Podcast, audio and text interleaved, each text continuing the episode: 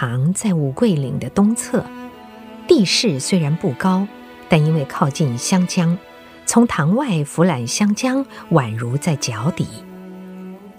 这时候月黑风高，一片极尽漆黑，只有中正堂四周有几盏灯，所照亮之处，正是进入中正堂的门窗、通道等地方，显然是有规划的布置。有两个卫兵在交叉走动，监视四周。堂叔趴在高处的杉木林子里，一动也不动。老贺和香芷藏身在不远处，也是不动不响。黑夜中寂静如死。堂叔极有耐性，伏在原地二十分钟之久，只是默默地透过一只望远镜观察下面中正堂四周的地形和地物。几盏灯把进出之路全照亮了，只有靠山坡那一块没有照明。我猜呀、啊，暗哨就藏在那边的黑暗里。这种布置就是要营造出敌明我暗的形势。最先沉不住气的是老贺，他轻手轻脚地爬到了堂叔身边。我想溜到山坡那边去看看，没有照明的暗处有什么花样。堂叔。您的望远镜借我瞧一下。原来香芷不知何时也爬了过来，只是她动作轻巧，一身黑衣在黢黑的山林中移动，就像一只黑猫，的确是神不知鬼不觉。堂叔暗暗吃惊，一个大人怎么能够爬十多公尺不发出一点声音来？山坡那边没灯光照明之处，就是暗藏岗哨之地。有日本兵躲在黑暗中的各个射击位置，老贺千万不要过去。不但老贺惊讶，连堂叔也觉得好奇。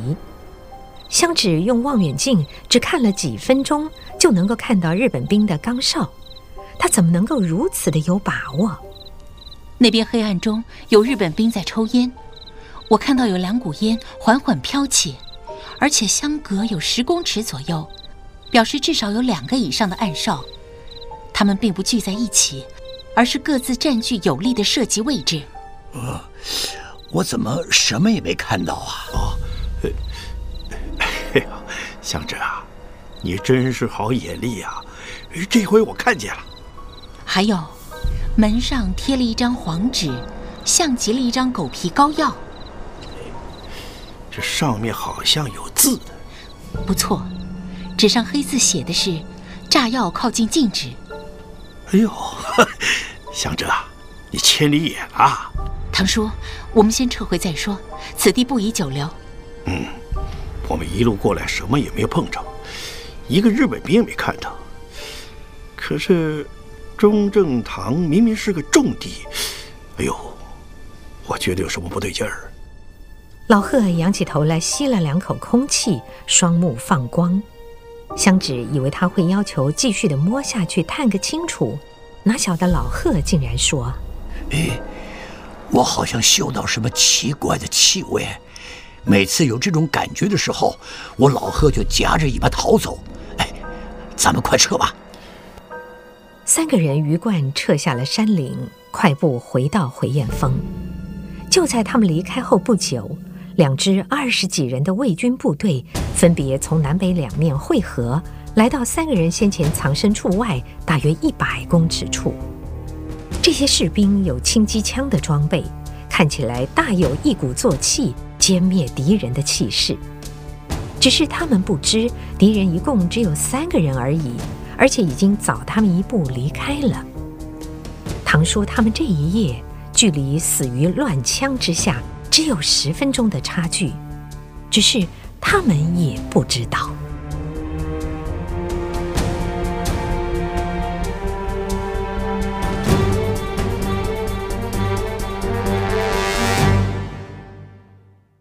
回到寿佛殿，香芷和堂叔已经相当有把握的推测，中正堂就是囚禁第十军师长们的地方。至于方先觉是否在内，唐叔相当有把握。方军长不在中正堂，否则中正堂的守卫必定不止于我们方才看到的情形，卫兵的纪律也不至松弛到胆敢抽烟。嗯，去摸一趟底，至少晓得了方军长单独囚禁在另一个地方。我们且耐心等一阵子，小玉一定会设法把消息传出来。我太了解小玉了。倩文仍未入眠，他把这些天在衡阳城的记录整理好，放在行李包中。照相机里的胶卷退出，贴身藏好，相机就留给香芷，以免在车站被检查人员怀疑他是间谍。啊，倩文啊，你住在衡阳城外，晓不晓得城外有哪些教堂啊？我家附近欧家厅就有一座天主堂，名为南香堂，意大利籍的神父。堂叔，您问这个要做什么呀？如果我猜得不错。日军把方军长关在城外的教堂里，从地缘关系来看，极有可能就是这个南香堂。香芷虽然不知道堂叔从何得到这样的猜测，但是他深知堂叔没有相当把握，不会随便的这样讲。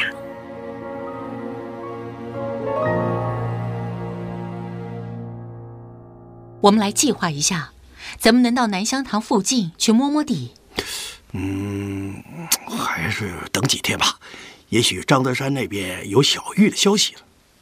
我这边都已经收拾好了，明天上午就走。我也一切就绪，希望明日出城跟进城时一样顺利。倩文，南香堂是你从小就玩熟的地方，我想请你把教堂里里外外的形式、构造、进出的通道，甚至附近一些不易为人知的小路捷径，都仔细想一想。你来说，我来记，弄一张详细的地形图，可能对我们大大的有用。嗯，香芷想得周到。方军长若真是关在南香堂，哎，倩文啊，你这些资料对我们营救工作的帮助可就大了。嗯，那教堂里里外外我去过太多次，如今想想那边的一切历历在目。哎，时间不多。我们现在就开始工作吧，天都快亮了。这一夜，众人皆睡不着觉，就只有徐大冲呼呼大睡，鼾声如雷。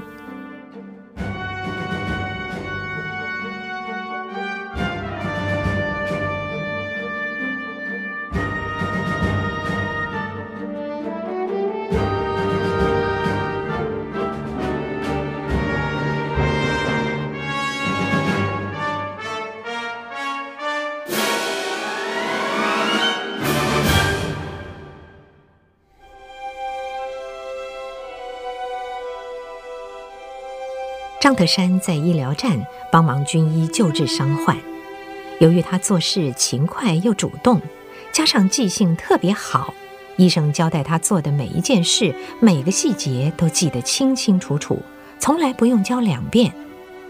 其实他完全不懂医术，只是一丝不苟地照着医生的指示做清洗伤口、消毒、包扎等等基本的护理工作，做的医生和伤兵都满意。十几天下来，熟能生巧，竟然成了医疗站中最受欢迎的红人。有些伤兵因为伤口久未消毒，已经溃烂生蛆，发出阵阵的恶臭。张德山不但不嫌弃，还逢人便说自己从小时候起鼻子就没有通过，闻不到恶臭味儿。啊，张德山，你处理伤口认真又勤快，好几个伤兵因此不需要截肢，都是你的功劳。这天下午，魏小玉忽然回到了医疗站，她由井上大尉带了两个宪兵护送而来。医疗站是利用被炸毁大半的医院，经过临时整理和清洗消毒，将就着使用。小玉离开这段时间，由于衡阳安全维持会陆续地运到两批西药和一批中药，汪医官这边的药物还算充裕。救治工作进行得很有成绩。维持会找来几个年轻人，每天不但帮忙杂活儿，也负责将不治的尸体运到临时掩埋场去处理。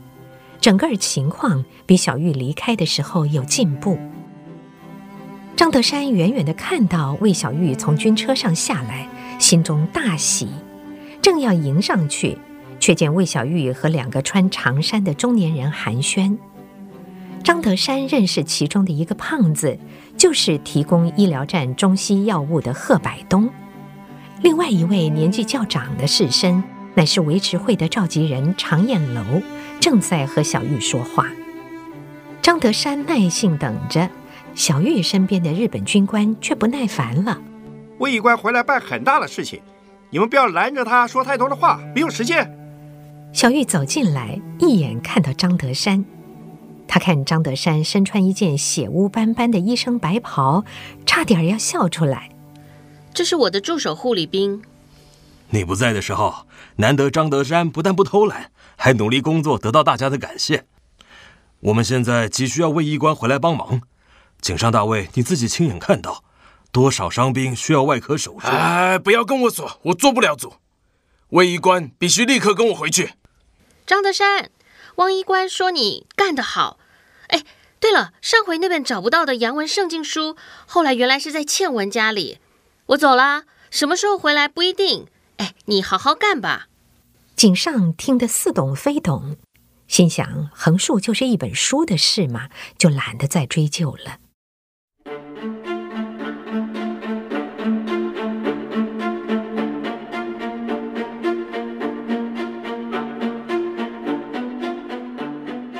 黄昏时候，回雁峰寿佛殿的叫花子兵捉了一名答不出口令而想闯关的可疑分子，把那人押入山房。大家一见，捉到的是张德山。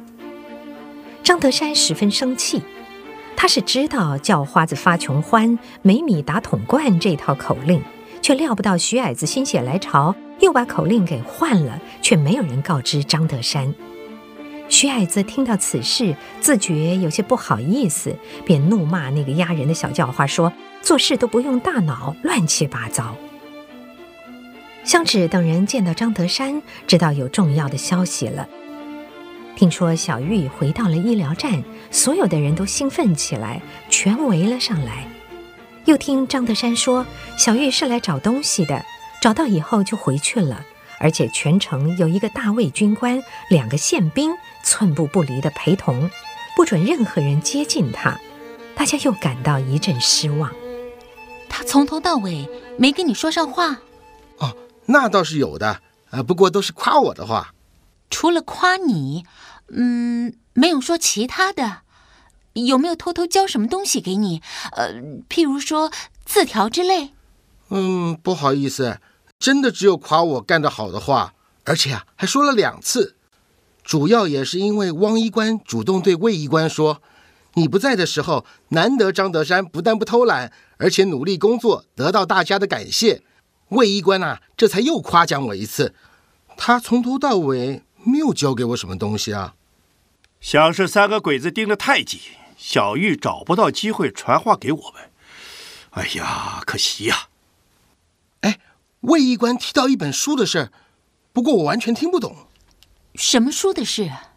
卫医官第二次夸完我之后，忽然说，上回找不到的那本洋文圣经书是在倩文家里。我完全不懂。他完全不懂，却有本事记得一字不差。香芷听了，好像黑暗中闪过了一道亮光，但究竟是什么意思？一时间又抓不真切。他只觉得脑中有些异象，似明似暗的，不禁心痒难搔，说不出话来。唐叔也觉得小玉这个话是要传达什么重要讯息，但一时也破解不了小玉的谜语。香芷在心中不停地反复地念着：“找不到的洋文圣经书，欠文家。”忽然间，香芷脑中灵光一现。霎时间，他就懂了，他大叫一声：“啊！堂叔、婶子，我懂了！小玉要告诉我们，方军长被囚之地在倩文家附近就能找到，而且他似乎在讲……哎，对了，倩文家附近，圣经不就代表教堂吗？欧家厅的南香堂，哎呀，哈哈，我猜的没错啊！”哎呀对了差点忘了。微观要我告诉大家有一批最新的消炎药几天内会送到衡阳方军长一定用得着。